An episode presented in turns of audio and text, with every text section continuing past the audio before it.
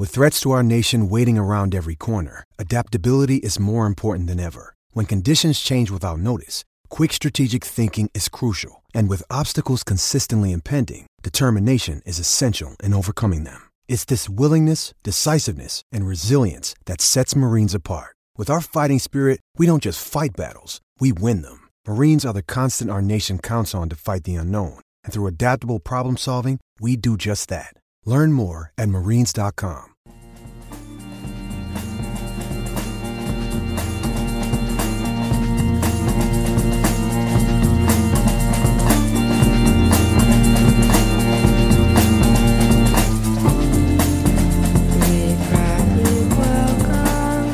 Welcome back, everyone. This is the Bless Your Boys podcast. BlessYourBoys.com is your home for all things Detroit Tigers baseball on the SB Nation platform. And hey, Tigers are sitting here in a great position, 8-8, 500 ball. Everybody's excited. The fan base is practically ravenous right now, and these are all lies. I'm your host, Brandon Day. And with me, my co-host laughing at me in the background is Ashley McClendon. And Ashley, how's it going? Good, you filthy liar. Yeah, I know. You know, if we had told everybody you'd be 500 after 16 games, everyone would have been very excited and happy with that. But they're not. They're not excited and they're not happy. They're very angry out there, aren't they? Oh my God, fans can't please you. No, that's the passion. You know, that's the double-edged sword, I guess. That's hilarious. Tigers get out to a little bit of a quick start. People are all seeing visions of sugar plums and stuff. That's what happens when you win a series against the Yankees in the Bronx, I guess. Yep. Tigers should know better. Second series of... Yeah. Don't do that. I don't know. They're still doing better than what I expected, so... Actually, you know what? They're right in line with what I expected, so... Yeah, like, you know, considering they lost two starting pitchers already, I mean, it's kind of gone okay. Like, I know the offense is just driving everyone insane, but... I don't know. I mean, the guys who are going to hit will hit eventually. Like, I'm not going to sit here and freak out too much because, you know, Nick Cassianos has been kind of and Jamer has been I don't know about Jamer. Well, I guess we'll just have to see, but I don't know. Yeah, that one I'm not sure about, but yeah, Nick was, he was battling some sort of an illness too, wasn't he? Or Blake Snell fashion. Well, I don't think he dropped a granite bathroom sculpture on his toe getting out of the shower. So not quite like Blake Snell, but... Well, no one can do that, but Blake Snell, yeah, that's special. So kind of pitcher injuries, friend. Kind of a Joel Zumaya type situation. Like, what did you do? It's a very Joel Zumaya moment, yeah. How did you hurt yourself? Yeah, at least it's the toe. You can always just cut that off and still live. He doesn't need that to pitch. It doesn't help his balance or anything. Yeah, it's just in the way, really. Really, truly. That extra toe. Was it the little toe? I'm not sure which one, honestly. What? You're a rage blogger. I know. I do the entire story of how he hurt himself. I don't know which toe it is. I think Mark Topkin from Tampa Bay Times has it. It's one of the second ones in, and apparently it looked pretty mangled, but there you go. Yep. So yeah, Nick had the toe thing, and Niko was out with the flu, and the Tigers got, I don't know, snowed out on Friday with the Twins, and then lost two to the Twins, and now they've lost four in a row, and, you know, it's the end of the world. It's all coming unglued. Sky is falling, the sky is falling. Yep, but we have two things to be thankful for. We'll get to the big one in a second, but Christin Stewart continues to just come through and just rake, and, you know, in tough counts, and hit doubles, and mash homers when you need one. I don't think anybody could have asked for too much more from Christin Stewart as far as the start's gone here. He's clutch. Yeah, he does have a little bit of that clutch gene, a little bit of that old bat speed. Seems like every time he does make solid contact, it's a laser beam somewhere, and that's good to see. We need more guys like that. Yeah, I don't know. A lot of people were already kind of worrying about him. You know, it's just kind of funny. Like, I don't want to like take anybody to task, but...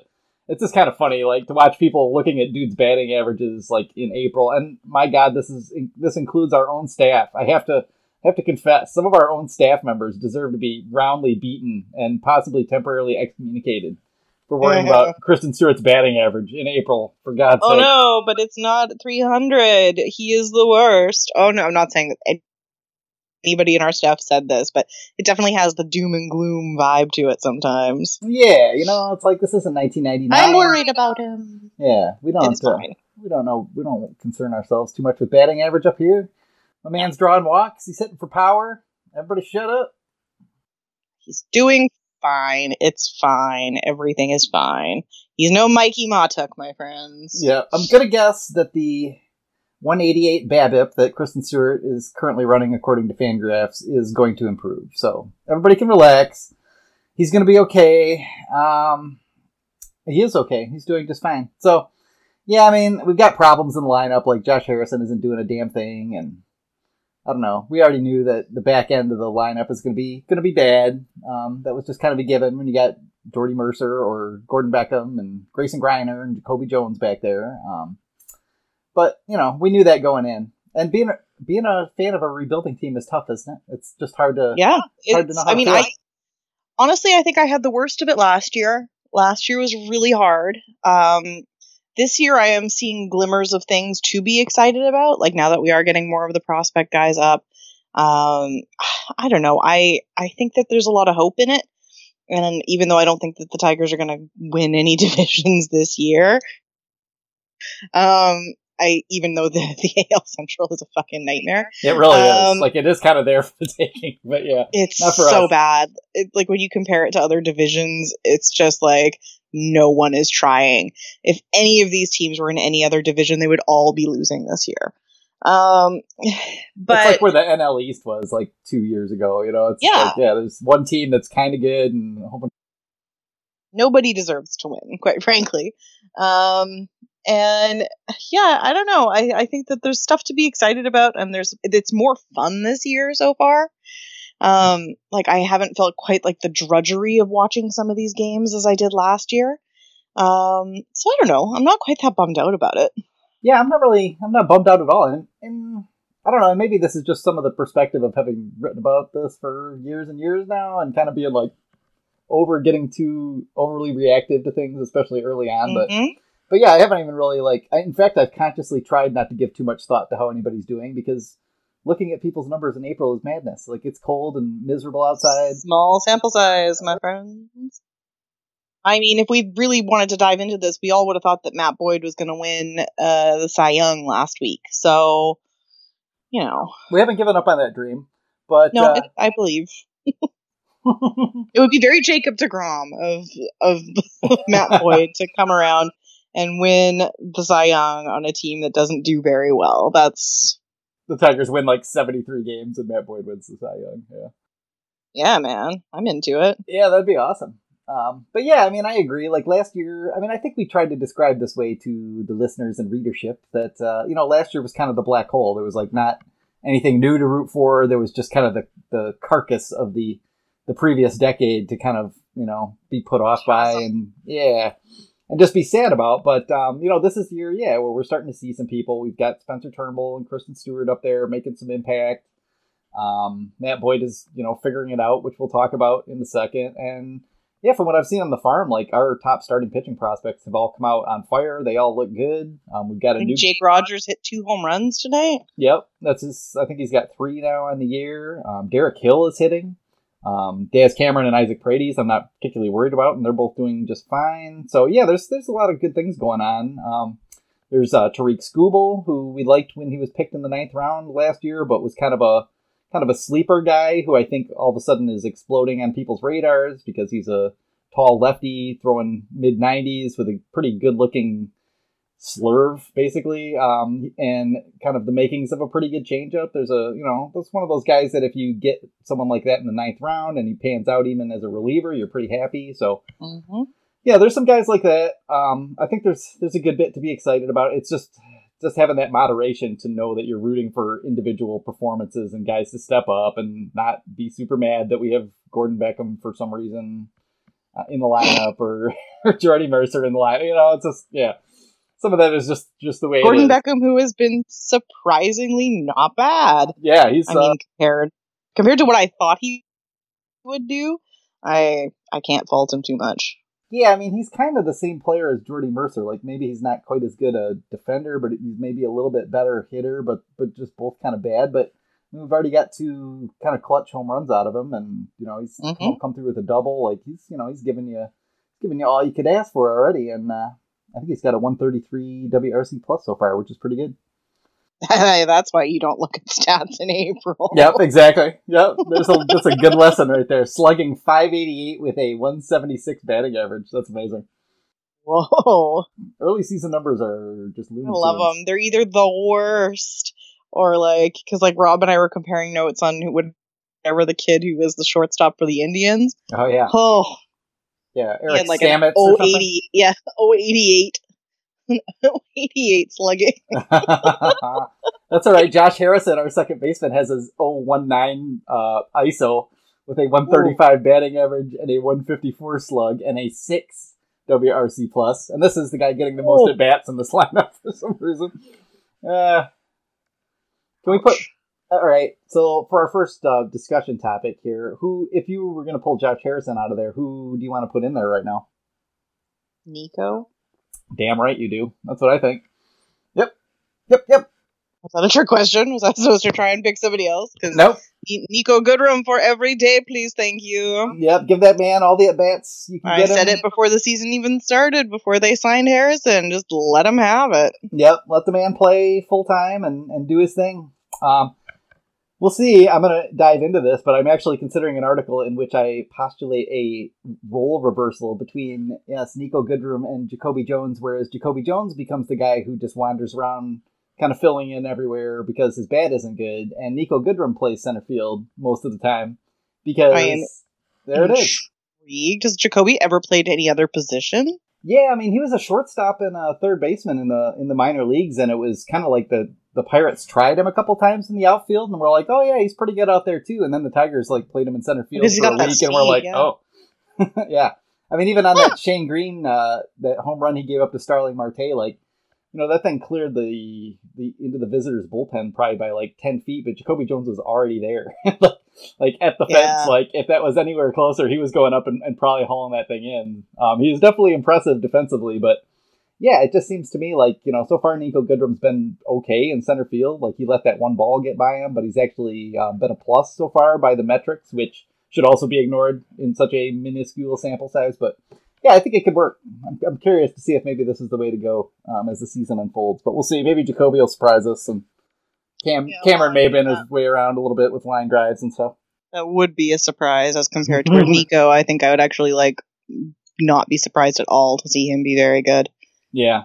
I mean, he's drawing walks, he hits for power, and he's maybe the second fastest, maybe even the fastest guy on the team. So, yeah, I don't know. Mm-hmm. We should have them work that out. I'll talk to Anthony Fennick and see if he can set up some kind of a race between Niko and Jacoby Jones. We need that. We'd like to know. I would like the data, please. Yep. I need exactly. I don't want this video, but we need Statcast on this. We need the whole shebang.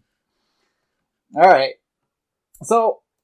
Everybody chill, and we'll just kind of see how it goes. I think what you really have to root for, though, right now, it was on display again tonight, and I'm not talking about Blaine Hardy, although we might again in a minute, is the fact that Matt Boyd is pitching great. He had kind of a rocky inning tonight and just settled it right back down. He's punching people out left and right. There was a bunch of weak, crappy contact that went for hits, and Miguel Cabrera screwed up and turned to second when he should have just got the out at first, and that allowed a run to score. I mean, it was basically a 2 earned runs, 7 punch-outs, 7 innings kind of a night for Matt Boyd, which feels a little bit routine right now. I mean, I'm not mad at any of it. He's been real good, and there's plenty of reason to think it's for real, as our boy Sungmin Kim wrote for FanGraphs today on an article you should all check out. There's just plenty to legitimize what Matt Boyd is doing based on last year and this year. I don't know. We've written about it. It's the hot topic right now, and it's kind of funny to see a Tigers pitcher kind of be a hot guy that all the fantasy crowd and everybody's all everybody's got to jump in on Matt Boyd. You need chairs right now. Yeah, it's neat to see people actually paying attention to him, which is especially given where the Tigers are this season, that he's really standing out. And I know it was exciting at the beginning of the season to see how well Zimmerman was doing over his first 2 games. But yeah, with Boyd, it does feel like it's actually more of a real thing. Zimmerman, we've already seen fall off and kind of return to Zimmerman form. But yeah, with Boyd, I'm not ready to say that it's going to fall off. Yeah. I don't think it will. you know, I don't think he's going to win a Cy Young necessarily either, but I think he's kind of hit that point where he's going to just be a good starting pitcher now who racks up plenty of strikeouts and, you know, occasionally is hit hard because he does give up a lot of fly balls. But, you know, it wouldn't surprise me to see him, you know, pitch 180 innings with like a 3.5 ERA this year. That wouldn't surprise me at all based on what we've seen so far. So, yeah. You know, it's been pretty interesting. And, as Sung pointed out in his article, and I kind of missed this, actually, is that not only is Boyd throwing his four-seamer way more, but he's actually kind of changed his arm angle a little bit to get even more backspin on it. And now he's got, like, a pretty well above average four-seam spin rate for a guy who was throwing, like, two-seamers and was kind of a mess. Like, when we got him, like, I didn't think Matt Boyd really had anything except as a reliever, like, the whole first season that he was here. And I was totally wrong. And he's one of those guys who just seems to have totally taken it upon himself to become the absolute best he can be. And it kind of speaks to what, like, the makeup of a guy can bring you that maybe you overlook when you're just scouting, like, the tools and stuff. Yeah, and it also goes to show you a guy can build up and become better without being a totally obnoxious turd. Oh, like our boy? Yeah, like our best friend in Cleveland, you betcha. Yeah, it's like Matt Boyd internalized the best parts of Trevor Bauer and left out the turd. Yeah, which is what you got to do. Which I hope. Apparently, Kikuchi was out in the Mariners game today asking Bauer for pro tips, and I'm like, I just hope he didn't take his advice on anything other than pitching. Yeah, yeah, exactly. Ignore everything but pitching, and you'll be just fine. Listen to him on the pitching. Absolutely, I'm sure he'll teach you some incredible stuff. But then just walk away. Yeah. Then you really do kind of just need to get out of there. Yeah, I don't know. Matt Boyd is just one of those guys who just seemed like he was willing to change everything because he knew what he had wasn't working. And it's just weird to see how many guys you think are at that point. You're like, you know, what is it that, you know, is holding them back from realizing that they're just not getting it done with what they've got and they should be trying to make radical changes and all this kind of stuff. And they just won't do it. I don't know. I don't know what it is. I don't know why some guys are able to pull that off, but it's... I talked to Chris Brown on the Weekend podcast a couple days ago, and we were talking about Casey Mize and why that was, you know, one of our favorite things about, you know, kind of getting to know Casey Mize was just seeing the fact that he really understood what he was trying to do, and he wasn't afraid to, like, make changes and try to get better and not just sort of cling to what got him there too long. And, yeah, that's a big part of being a baseball player. It's just such a hard game, even for most of the best guys, that, you know, you just kind of fall into those habits and you need to be broken out of them. So to see Matt Boyd kind of like take it upon himself and just keep kind of slowly getting better and figuring something out every year has just been great. And it just seems like, you know, you never know with athletes, but it just seems like it couldn't happen to a better guy, really. He does seem like a genuinely good dude. Like, he has like that, was it in Uganda where he's got the Kingdom House? Yeah, Rwanda, yeah. Where he's basically adopted like 17 girls or something insane like that. Yeah, he just seems like an awesome guy. Yep. He and his wife are quite the duo, and they've got a very, very cute daughter. So yeah, he's he just seems to be in the prime of life right now. Everything's coming up well for him. Yeah. And okay. The pitching, which is all that really matters to the Tigers game, but like, yeah, he's been awesome. Yep, and he's just kind of been interesting. Like, he fixed the slider and really kind of dialed that in last year and changed his arm angle and his grip and stuff and like really dialed that pitch in. And since then, it's just been a matter of like paring away the stuff that doesn't work that well. Like, he's not throwing his changeup that much. He's not throwing the curveball so much. He's not throwing the two-seamer. He's really kind of pared it down to four-seamer and slider with the occasional curveball and just kind of streamlined the whole thing for him. So, yep, it's all going really well there, and we will hope it continues. And we don't really want to talk about this that badly yet, but it's going to come up and people are already talking about it. But what do you do if Matt Boyd is like just good? He's not great, but just like a good starter all the way into July, and teams start calling, wanting to trade for him. What do you feel like you should do? You trade. Do you? Yeah, I would. I mean, it obviously, like, you know, the caveat always applies that, like, well, it depends on what the return is, blah, blah, blah. Yeah, I mean, obviously. But, like, and I mean, if there is any kind of decent return, yeah, you take that trade. But, I don't know. What is his, I think we still have 3 more years of him. Oh, then keep him. Never mind. See, that's what I think, too. It's just like, I mean, if you can squeeze another team because you don't have to trade Matt Boyd into going crazy. You know, I mean, we've been comparing him to Patrick Corbin, and the Nationals paid Patrick Corbin, like $125 million this offseason?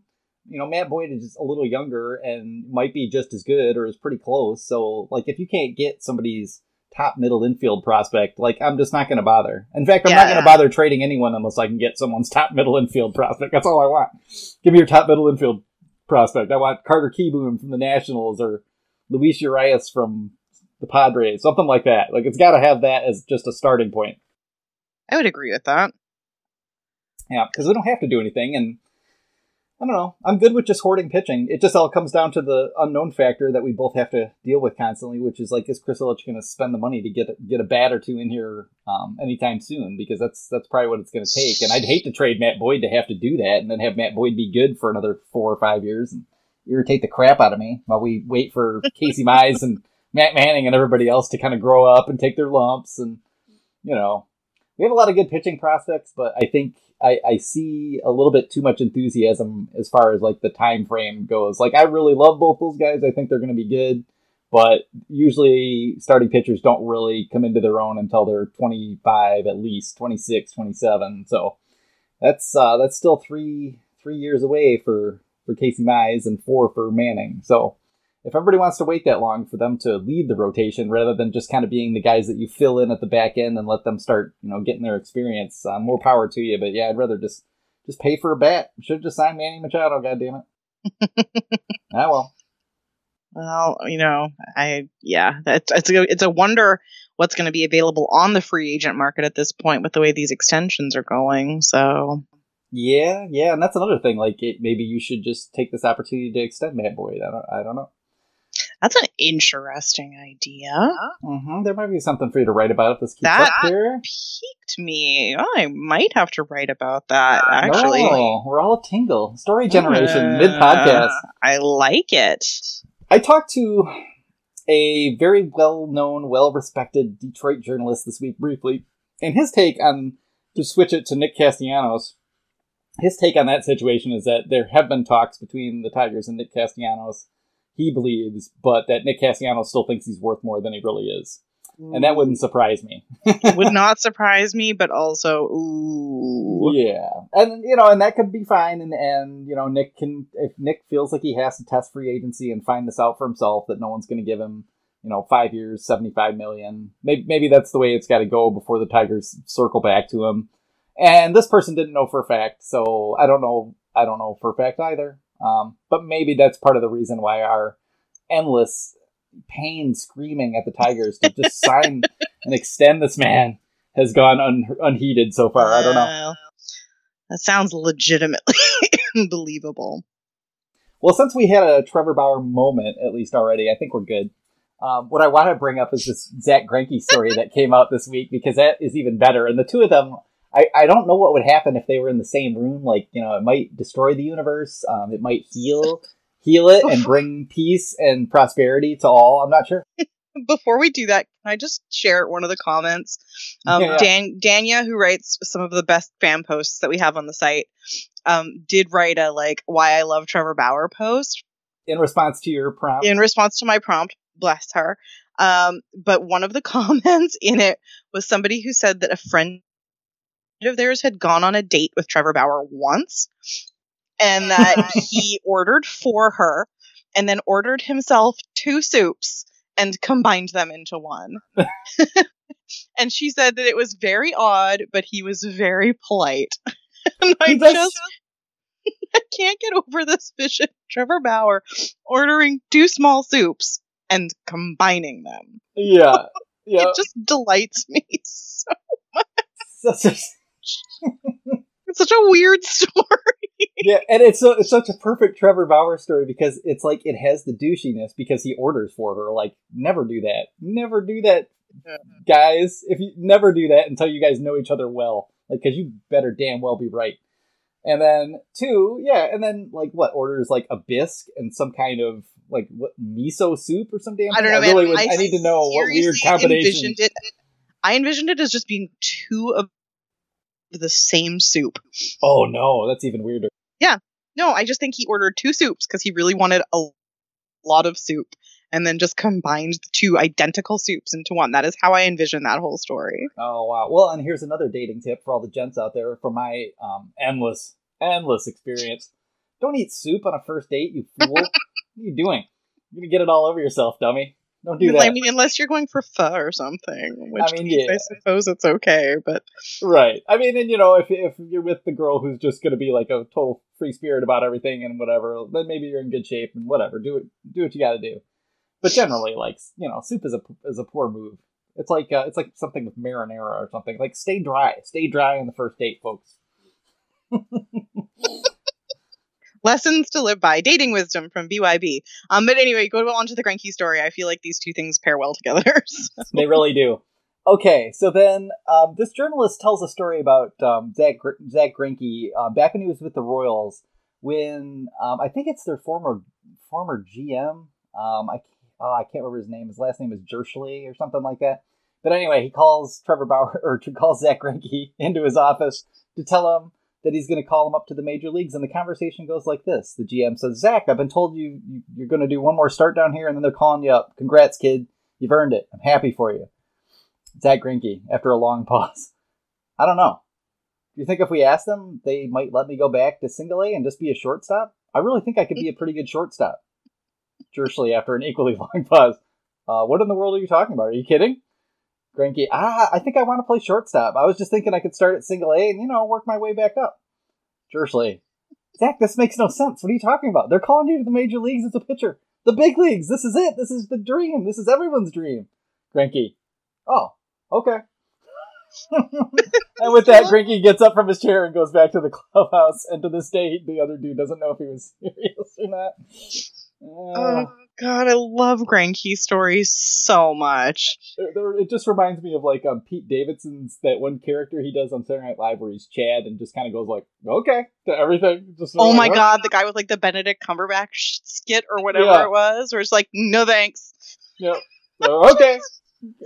I love that character so much. Yeah, I mean, Zack Greinke has even crazier stories than Trevor Bauer does. Like, Zack Greinke is, like, a legitimately, like, savantish individual, whereas Trevor Bauer is a little bit more aware of his trolley nature. There's enough self-awareness there to know that he's being a dick, whereas you could, like, Zack Greinke might just, like, ghost his own mother because he's thinking about something and have no idea. You know, he's just truly an odd duck. Yeah, he's a strange fella. Yeah, he really is. Yeah, and, you know, I have to give Trevor Bauer and Mike Clevenger some credit, because the two of those idiots have put together a lot of really fun content on YouTube over the past 6 months or so. They're just a very, very weird, odd couple together. Yeah, and that's one that kills me because, like, obviously they are bros, but, like, so bros, bro. Clevenger is, like, so the first guy to, like, insult Bauer to the point where you can't really tell if the joke is on Bauer or not. Like, yeah. But they like it. Like, they, you know, he obviously gets it, and they talk endless smack, and Clevenger's, like, the much more personable, kind of approachable, you know, he's like a scruffy, like, Labrador retriever with, like, dirty hair. You know, that's what Mike Clevenger's like. I don't know what Trevor Bauer's like, some weird, like, Belgian police dog or something. One of those, like, dogs that think with really long hair that's, like, really hard to take care of. Oh, yeah. The, like, alpaca dog or whatever they are. Yeah, or, like, that dog with the dreadlocks. Yeah, the braid, you know, their hair braids up on them. Something like that. I don't know. Yeah, they're a piece of work. Dream team. Yeah, they really are. All right. Blaine Hardy pitched great again tonight. How'd you feel about that? Of course I loved it. Come on. This is, like, everybody who listens to this podcast knows the answer to that question. Yeah, my fantasy team name is the Blaine Hardy Boys. Like, oh, that's right. Yeah, yeah, and it kind of feels like they're putting together kind of a decent group back there. Like, Gardenhire's used, like, Victor Alcantara and Blaine Hardy and Buck Farmer and Daniel Stump, and, like, split innings with them, and, like, kind of used them against, you know, the same-handed guys, and, like, mixed and matched those guys through there pretty well, and they've all put up pretty good numbers as a result. Joe Jimenez has been a little bit sloppy. Shane Greene had been awesome until tonight. Hung one curveball to Starling Marte and lost the game as a result. But when you're the closer, That will happen. And for Shane Greene especially, well, many closers too, but especially Shane Greene, like in non-save situation, it's just like he's a different person. I don't know. It just always seems to go bad when he's out there and the Tigers don't have a lead. He needs the pressure or something. Yeah, maybe he needs the pressure on them. I don't really know. Yeah. But so, all right, so the Tigers had the two games with the Twins. They lost both of those. Jordan Zimmerman kind of imploded. Tyson Ross was okay, held it together a little better. That's probably what you're going to get, I imagine, is a bit of a roller coaster with them. But I did want to take a moment just to give the Twins credit because they used Blondie's "Call Me" during video replay, which I thought was awesome. Yeah, that was cute. And then they came back later with a theme from the Jeffersons. You know, we're moving on up when the Twins advanced on a wild pitch, and I loved it. As opposed to, like, some of the stuff that goes on at Tiger games, I was pretty impressed. Maybe my standards have been lowered by some of the tomfoolery that goes on in Comerica Park between things, but yeah, that was pretty great. The Twins have a pretty good setup down there. Like, it's if you ever get a chance, I would go to one of those games, because Target Field's beautiful, and they really, like, do put on a good show, and like their in between inning stuff is incredible. And it's one of the few parks I've gone to where they like really try to impress upon you how important the like diversity of their fans is to them. Like they do like things with the players on the screen where it's just like, we want everybody here, and like everybody is welcome at Twins games, and remember not to be an asshole, basically. That's great. Yeah, I love that. Yep, I haven't been out there yet. I don't know. I don't know if that'll happen this year, but hopefully not too far from now. You got to go to a Reds game with me, though. Yeah, I'm going to do that, and I'm probably going to get to Wrigley again this year, but I do need to start expanding, because basically I've seen Wrigley and New Comiskey, or whatever the hell you want to call it, and I've seen Progressive and a couple other parks, but mostly all right in this area. I've actually been to Milwaukee, but I haven't been to Target Field, so yeah, that's probably next on the list. I kind of would like to go see PNC Park as well, but I don't know if that'll happen this year. But it is pretty. Super pretty. Yeah, it's a beautiful park. I don't have feelings about, you know, Pittsburgh in general, but someone can change my mind, but I did not enjoy it. How did the responses turn out for the Pirates Q&A? Was there anything notable that we should know for the series here as it kicks into game 2 tomorrow? Musgrove was the big standout in that one. So really, I think we've seen what my big takeaways from that Q&A were. I don't know. It's we're not facing Archer. Oh, sorry, we're not facing Archer. No, we will not be seeing Archer this time around. So yay. Yeah, that's probably just as well. Although I don't know. Trevor Williams. That's the other thing though, is that the Tigers have experience with Archer, right? Because he was on an AL team for so long. And Archer's one of those guys that my take on Archer is that Archer is at his best through the first 5 innings. Yeah. So he's not really a late in games kind of guy. So I think maybe it might have been nice to see Archer, honestly. Yeah, it might be a guy that after seeing him kind of once, I mean, he's basically fastball slider. And once you've seen that once, yeah, you might be able to beat up on him a little bit. I know the Tigers have hit him hard in the past. Trevor Williams is kind of a dude with a nasty sinker changeup combination. He's going to go on Wednesday. You'll probably be hearing this before then, hopefully, versus Spencer Turnbull. It'll be fun to see Spencer again. I've been pretty into the Spencer Turnbull show so far. Mm-hmm. I think it's still a bit of a work in progress as far as whether or not he's sort of a back-end starter type guy, or maybe he'd be better as a reliever somewhere down the road. But so far, he's held his own. He's looked not at all out of place starting in a major league rotation. So no, he looks like he fits right in. Like, yep, and we need him. Yeah, now we do. My thing where we have too many pitchers is kind of a moot point at this juncture. Yeah, and I almost don't even want to talk about Daniel Norris, because I will just go supernova, because he should already have like 3 starts in the minor leagues and just be ready to go, and they've just been dicking him around. Doing this with dudes coming back from injury is just foolhardy, and I'm afraid they're going to get him hurt again.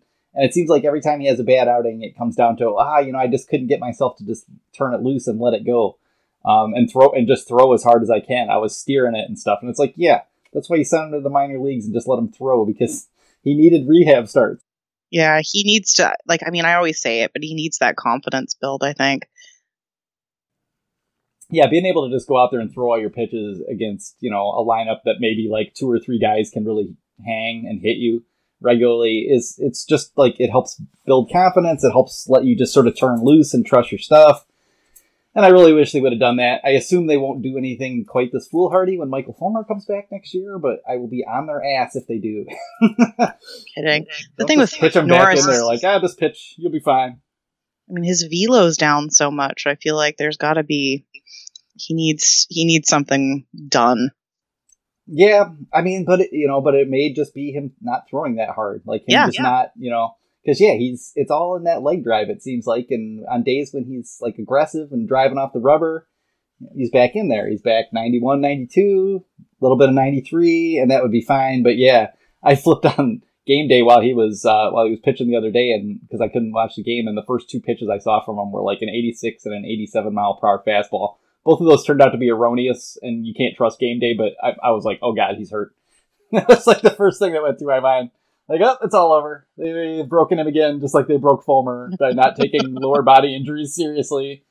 Going back to Justin Verlander. But anyway. Yeah. Yep. So, we shall see. It looks like, I'm guessing Daniel Norris will get a start, probably against the Pirates. We don't have anybody listed for Thursday. I'm trying to think whose turn it would be. It would be Daniel's. Yeah. I would think so. Yeah. Turnbull, and then Ross, and then Daniel. Yeah, so... Well, no, okay, maybe not. Turnbull, Ross, Daniel. All right, maybe it won't be till the next series. But, yeah, sometime this week, we're going to end up seeing him probably against the White Sox on Thursday or Friday. So, I don't know. I guess at this point, you just let him pitch, right? Like, doesn't really matter the result. You just try to give him, like, 5 or 6 starts and see if things start to come together, even if he's getting shelled, because you need to know. It's all you can do at this point, really. And part of me almost hopes they do send him down to Toledo. Yeah. I kind of do too.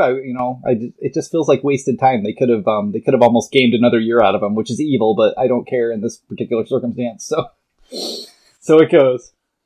I think it's one of those things where, in that case, gaming it would have been beneficial for everyone, including him. So yeah, it's not lying to yourself, that Vladimir Guerrero Jr. isn't ready or Eloy Jimenez isn't ready. It's none of that nonsense. Like we all know those guys are ready to absolutely hammer Major League pitching. We don't know that Daniel Norris is ready to start and be effective. So, yeah, it's a different ball of wax, I think, too. Yeah, I agree. All right. Well, I don't know. The one piece of news I really wanted to get into was the announcement that Major League Baseball made this past week, not this week, but last week, that they were going to begin cracking down on people sharing video or cutting their own video out of game footage, basically. And the specifics of this aren't real clear. It feels like GIFs are going to be fine, but video that has like the broadcasters' voices and stuff like that, it feels like they're going to really smash that. And the first target that they had was Baseball America, presumably because they have a paywall and so people are actually paying for that content. And they have a ton of clips of prospect pitchers, prospect hitters playing in minor league games, and MLB stepped in and made them take it all down. And we don't really know what the ramifications of this are going to be. That sounds like the league is, coming at it with the pretense that like, oh, we're going to put out way more video ourselves and it's going to be higher quality.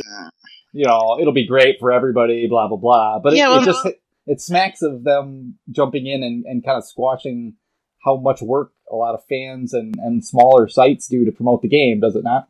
It does, and it like right on the heels too of them telling minor league teams not to share as much content on Twitter, and them making it harder to search for videos on their actual website. It does not sound to me like they're trying to make things better and easier and more awesome for fans. It sounds to me like they are like smog hoarding all of the gold, and the gold is any clips of anything game related. Yeah, like how does that help you build a fan base? Yeah, and it kind of goes along with some other moves over the past couple of years to just kind of keep asserting more and more control. Like we've kind of heard, about how the beat writers haven't had as much access. This year, had a lot more times where they were just absolutely locked out of the clubhouse. There's the whole thing where the lineup can't be released now because they've got to get it to the gambling houses, to MGM for their bookmakers before anybody else is allowed to see it so they can set the lines and finish taking all their bets. It just feels like, like MLB, rather than sort of like growing the game, is sort of like consolidating every aspect of the game or trying to into their little dirty little paws. Damn it, yeah. Rob Manfred. I don't know. To me, it doesn't sound like anything designed to benefit fans or to create a better fan experience, which is what Manfred always keeps pushing as being like, let's grow the game, let's do this, like blah, blah, blah. Where like, just let people make GIFs, let them make videos, let them do whatever they want. If people are going to go out and start watching more games because of the stuff they see in these things, how is that a loss to you? Yeah. Yeah, and it just kind of goes with, I mean, yeah, Manfred has said so many things like that, that, you know, we're trying to get out, you know, we're trying to, you know, get the young people, and we're trying to, you know, promote our stars better, and they're not doing any of it successfully. And seeing, like, the MLB account itself on Twitter, like, joking about, you know, how people have always mocked them for not being able to promote Mike Trout and how everyone else is doing it together, and kind of, like, acknowledging that, it's like, yeah. Yeah. That's what's not working here. Yeah, it's not good. Yeah, and I mean, obviously the league owns the game, like they can do whatever they want, but it's just kind of another example of kind of the way they talk about what they're trying to do, running smack against like the actual moves that they make, like spending all this time obsessing about trimming a minute or two off game times, but then, you know, it's a big deal that, you know, someone cut a GIF of, you know, whatever, some random prospect somewhere, like hitting a home run, and you guys are salty about this kind of thing.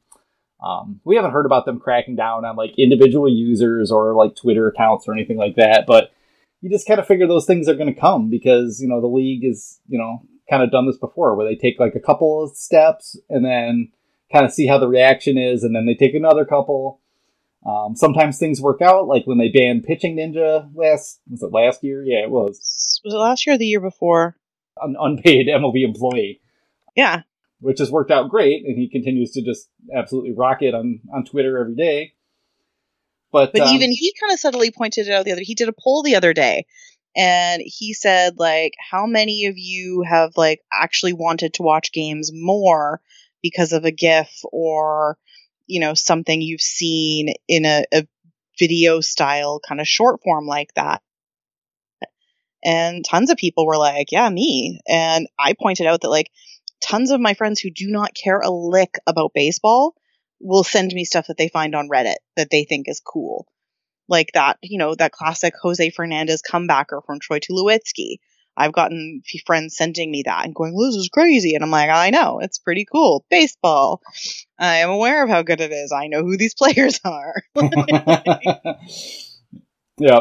And, you know, we just don't know. Like, that may not change. Like, as long as people are still allowed to share everything that comes out, and I haven't heard anything to suggest that we won't be, that might be okay, but it's still like that the creation, where the point of creation, they are definitely going to be gathering that kind of totally into themselves. And I don't know. I don't know if it's going to have much of an impact or not, but it's just another one of those kind of creeping moves to sort of like push back against fans kind of generating and controlling some of the content and how the sport is promoted. And I don't know. It's just kind of a drag. Yeah, it is. It sucks.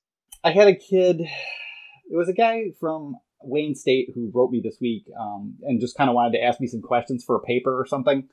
And, oh, no, it wasn't him. It was another college student who was talking about getting into baseball writing.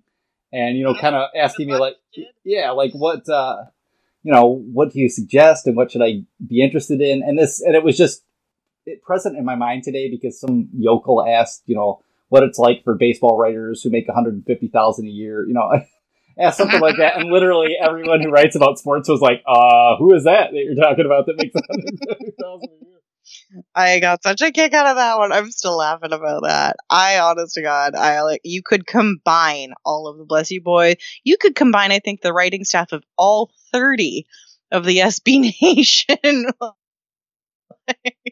I'm fairly confident that the FanGraphs like full-time staff is not being paid $150,000, even though they're worth it. So yeah, I said you could combine all of the D-Rays Bay and Athletic Rays coverage team and not even touch $150,000. Yeah, maybe Ken Rosenthal makes that money. You know what? I would doubt that. He might, but there's all the TV. There's all the TV gig. Yeah, that's like the Fox Sports money, not the writer money. Right? Like, no sports writer Like, let's be for the writers. Yeah, it's not happening. Yeah, I think it was our friend Jessica Kleinschmidt who tweeted that, who was the first to just LOL at that and send it around, and everybody was just like, "What are you talking about?" Yeah, but what I told this kid was just basically like, if you want to have some kind of a living writing about baseball, you probably need to get into gambling or fantasy baseball, because it just seems like that's the way things are going to go. Like, the gambling is going to be bigger. Fans are going to pay attention more the way they do to football, where it's like red zone and they're watching, the guys they have on their fantasy team or the teams that they bet on to win that day. And that's kind of where a lot of the interest lies, as opposed to the old fashioned, we're taking the family down to the ballpark and everybody's getting a hot dog, soda, and a bag of peanuts, and we're going to sit here for 3.5 hours. Yeah.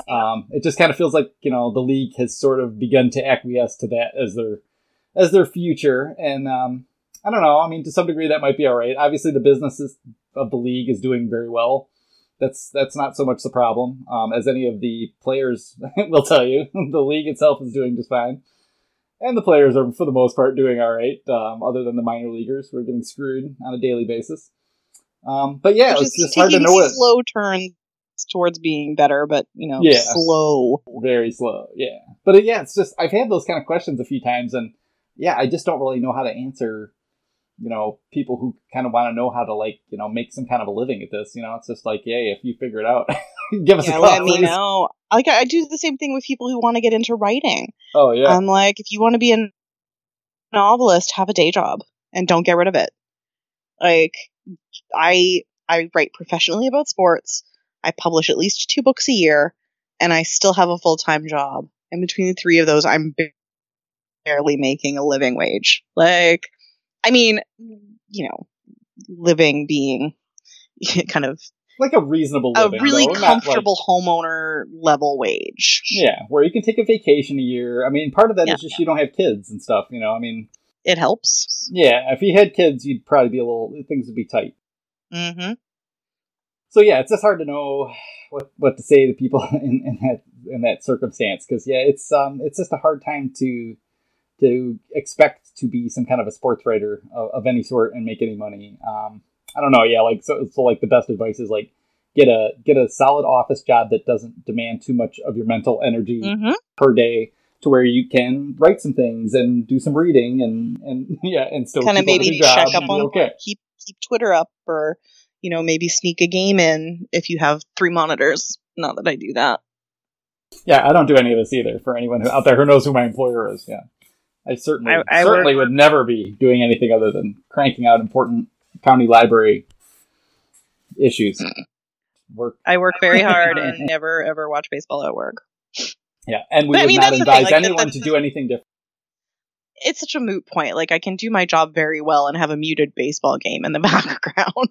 Yeah, exactly. I mean, it's just one of those jobs where you can actually be sitting. If you can find a job like that, and then just, you just have to pursue it and hope you strike some gold, write a book, try to write for everybody. Don't be shy, ask questions, get told to shut up and, stop pestering me, kid. Pitch stories. Pitch stories. I mean, don't pitch them on Twitter, but most places are open. Like, Hardball Times has a how to submit. Like, there's all sorts of places you can submit stuff, right? I got started writing fan posts at Bless You Boys. And then I started my own blog, and I'm like, hey guys, look at all this writing I can do. And as long as you have a portfolio where you can be like, look at my work, then that's how you start building it up. And now I can pretty much just pitch myself on accolades and be like, here are the places I've written for. Yeah. And that's enough. Yeah, but don't be, if you're trying to do this, don't be dainty and think like, oh, I just want to write about this, or I just want to write about that, because no one cares what you want to write about. Everyone wants to write about the fun stuff. Build a diverse portfolio where you kind of write all sorts of articles. Read recaps, read breaking news stories, see how they're put together. Yep, read all the smart writers. Be able to do it all. Yep, follow all the smart writers out there. Follow your Sungmin Kim, follow your Cheryl Ring, follow... whoever you got, Jeff Sullivan, Grant Brisby, obviously, follow the big people and read everything they write and kind of how they go about it, and, try to learn from that. Don't parody it, but try to learn from it. And then who was the other one? Deadspin, actually, I thought, put out a pretty good post a couple weeks ago all about like how to pitch stories, and it had like specific examples of like successfully pitched stories and like what, you know, what the initial pitch was, how the story turned out, a little bit of like the process. Stuff like that is really useful because a lot of times that information is sort of held in secret trust if you're not in the inner circle or come through a writing program where people point you in the right directions and things. So yeah, I gave one of the D-Race Bay writers the tips on how to pitch to the Hardball Times the other day, and I was just like, you know, here's an example of a pitch that I sent in, and make sure that you can kind of outline the stuff that you're going to talk about in the post and what you're going to reference and all that sort of thing, and just make it very clear that you actually have an idea and not just a whim. Yeah. Yeah. So. And like a vision for how to finish the story and make it saleable to them. Yeah. Something that where they can look at that pitch and be like, oh, I get the idea of what this story will be. Yes, please write this. And I would like to read it. Yeah. Yeah. There you go. And you know, another good piece of advice is just talk to someone smart like Ashley who knows what to tell you. Whereas I just stammer and I'm like, dude, I don't know. You need to go find something else. I'm telling you, this is hell. You don't want any part of it. Actually, that's a genuine suggestion. If anybody out there is trying to break into sports writing at all or writing in general, please just hit me up on Twitter. Like, shoot me a message. I'm more than happy to chat and be dead honest with you guys, both about the publishing industry and baseball writing, sports writing in general. It's all very, very hard. And it will exhaust you emotionally and often physically. Yeah, don't ask me because I'll be the one telling you, no, you just shouldn't. You know, just don't do it. Just quit. And just just keep pestering you to quit and that you suck and you'll never be able to do this. And, you know, because the way it works out is only the people who can't help themselves but have to want to do it tend to make it. So, I don't know. That's funny thing cruel for me advice. Because I was in a lull with publishing where publishing was really hard and I wasn't making any money on books and anything like that. And I was just really down about it. And I'm like, what should I do? And then somewhere in the back of my idiot brain, little voice said, you should try sports writing. Like, let's take one, like, incredibly difficult, somewhat dying industry and let's put that on the back burner and pick up another incredibly difficult competitive industry that's even harder on women and let's get into that. Like, let's just dive right in. And it's ludicrous. Like, I have a bigger following now in sports writing than I do in publishing. Yeah. And you have a lot of books published. How many novels have you written? 23, I think. And then I have 2 more that have to be written this year, so I got to get on that. And yeah, now I have more followers for baseball than I do for my books. I make more money writing about baseball than I do about books, which isn't a brag on either part. It's sad. Both columns are sad. Let me say that. But basically don't limit yourself in those ways. Like, be a if you're smart and you can write and put yourself across. You know, whether by voice, it has to be by word. You have to be able to do that. But if you can do those kind of things, yeah, branch out and don't, you know, treat yourself like your own company. Not, you know, I'm going to just do this or I'm going to do that. We've had a couple writers come in and, you know, it's fine because, you know, if that's all you want to do, that's okay. But you're not going to get anywhere being like, I just want to write about prospects or I just want to write about the draft or I just want to write about, you know, pitching or I just want to write about the business of the game. You know, you're just never going to get that far anymore being a specialist. You have to be able to specialize in certain things, but you also have to be able to do everything and do it well and do it fast. So, well, and that's the other thing. You might have big dreams of writing about, like, maybe I really just wanted to write editorial pieces. My big passion is writing about baseball history. I love writing about baseball history. But, like, Sabre's got it covered. Like, yeah. Yes, I can join Sabre and write about it for them, and that is actually a goal of mine, and I'm going to do it. But you also need to be able to do those things. Like, here's a short form about something I saw on Instagram today, and, you know, the so-and-so got traded. Here are the dynamics of that trade. And you have to be able to write everything well because those things need to get written. Yeah, and in a timely fashion and done right the first time. I mean, if you're that person, there's going to be an editor somewhere who loves you and values you.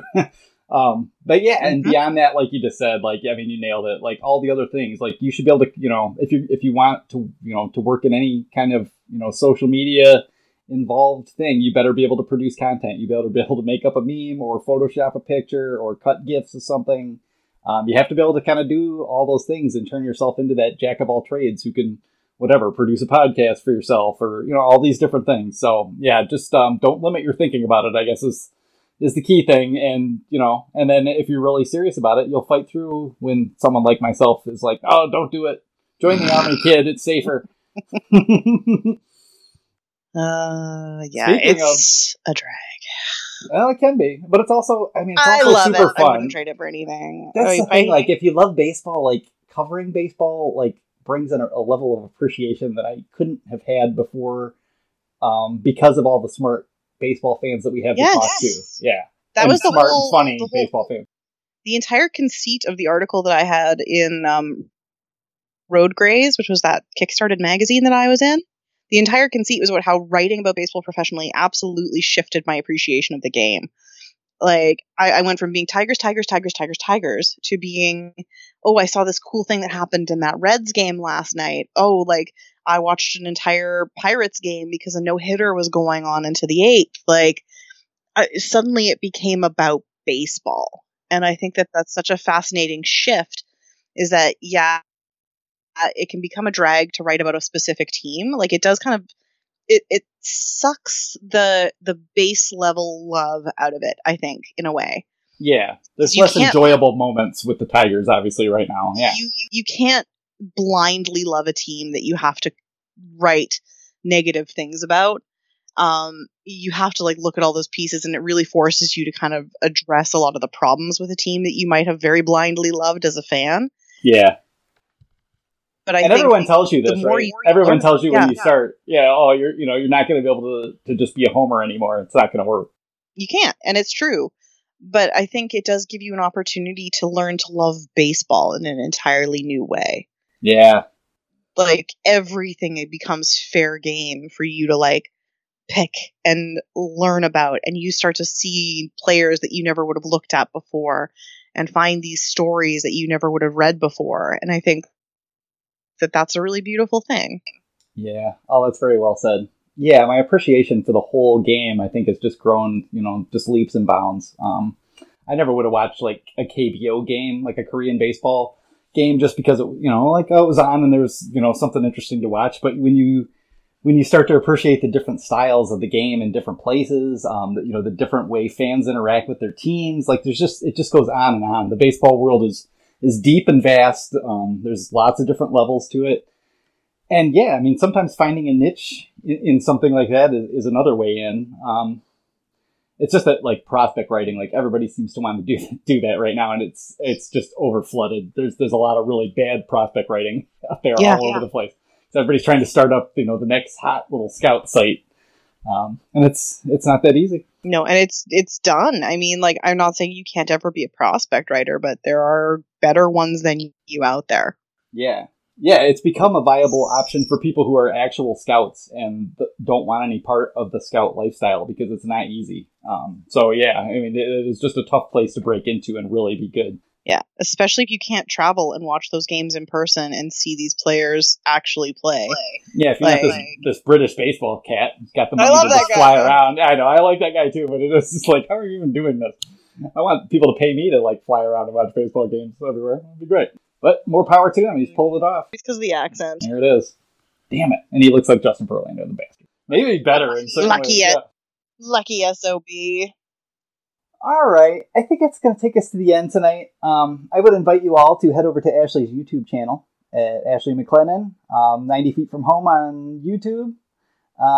There's a new video up on the infield fly rule, which I mean to watch later on because that's one that always kind of goose me up, and I really like the lingo lessons, like the Tuplan and etc. That's that was very fun and useful. Loogie will come out this weekend. Loogie's on Saturday, and then I think Can of Corn and Tin Stop are the next two lingo lessons. Oh yeah, Tin Stop by popular request. I was blown away by that one.